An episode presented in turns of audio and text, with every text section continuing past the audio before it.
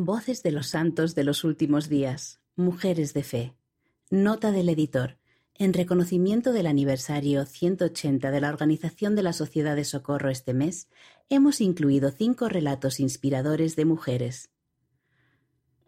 Llámeme a mí primero, por Diana Losky, Pensilvania, Estados Unidos.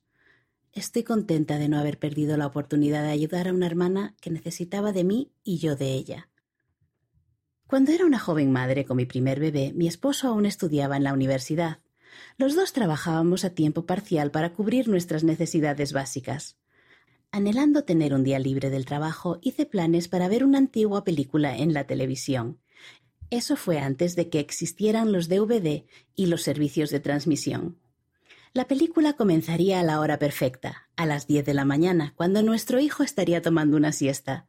Era una película con Cary Grant, una de mis estrellas favoritas del cine estadounidense. La noche anterior a mi esperado día libre llamó la presidenta de la Sociedad de Socorro del barrio. Una hermana del barrio había tenido un leve derrame cerebral y necesitaba que alguien la cuidara el día siguiente, hasta que su hijo volviera del trabajo. Yo lo haría, pero tengo visitas, dijo la presidenta de la Sociedad de Socorro. Explicó que no tenía nadie más a quien pedírselo y se ofreció a cuidar a nuestro niño mientras yo cuidaba a la hermana. Acepté de mala gana. A la mañana siguiente pasé a dejar a nuestro hijo y me fui a visitar a la hermana. Se llamaba Luis y enseguida sentí un gran afecto por ella. Era lo suficientemente mayor para ser mi abuela, quien había fallecido recientemente. Ayudé a Luis a vestirse y luego le preparé el desayuno. Ella se sentó con cuidado en una silla y encendió la televisión.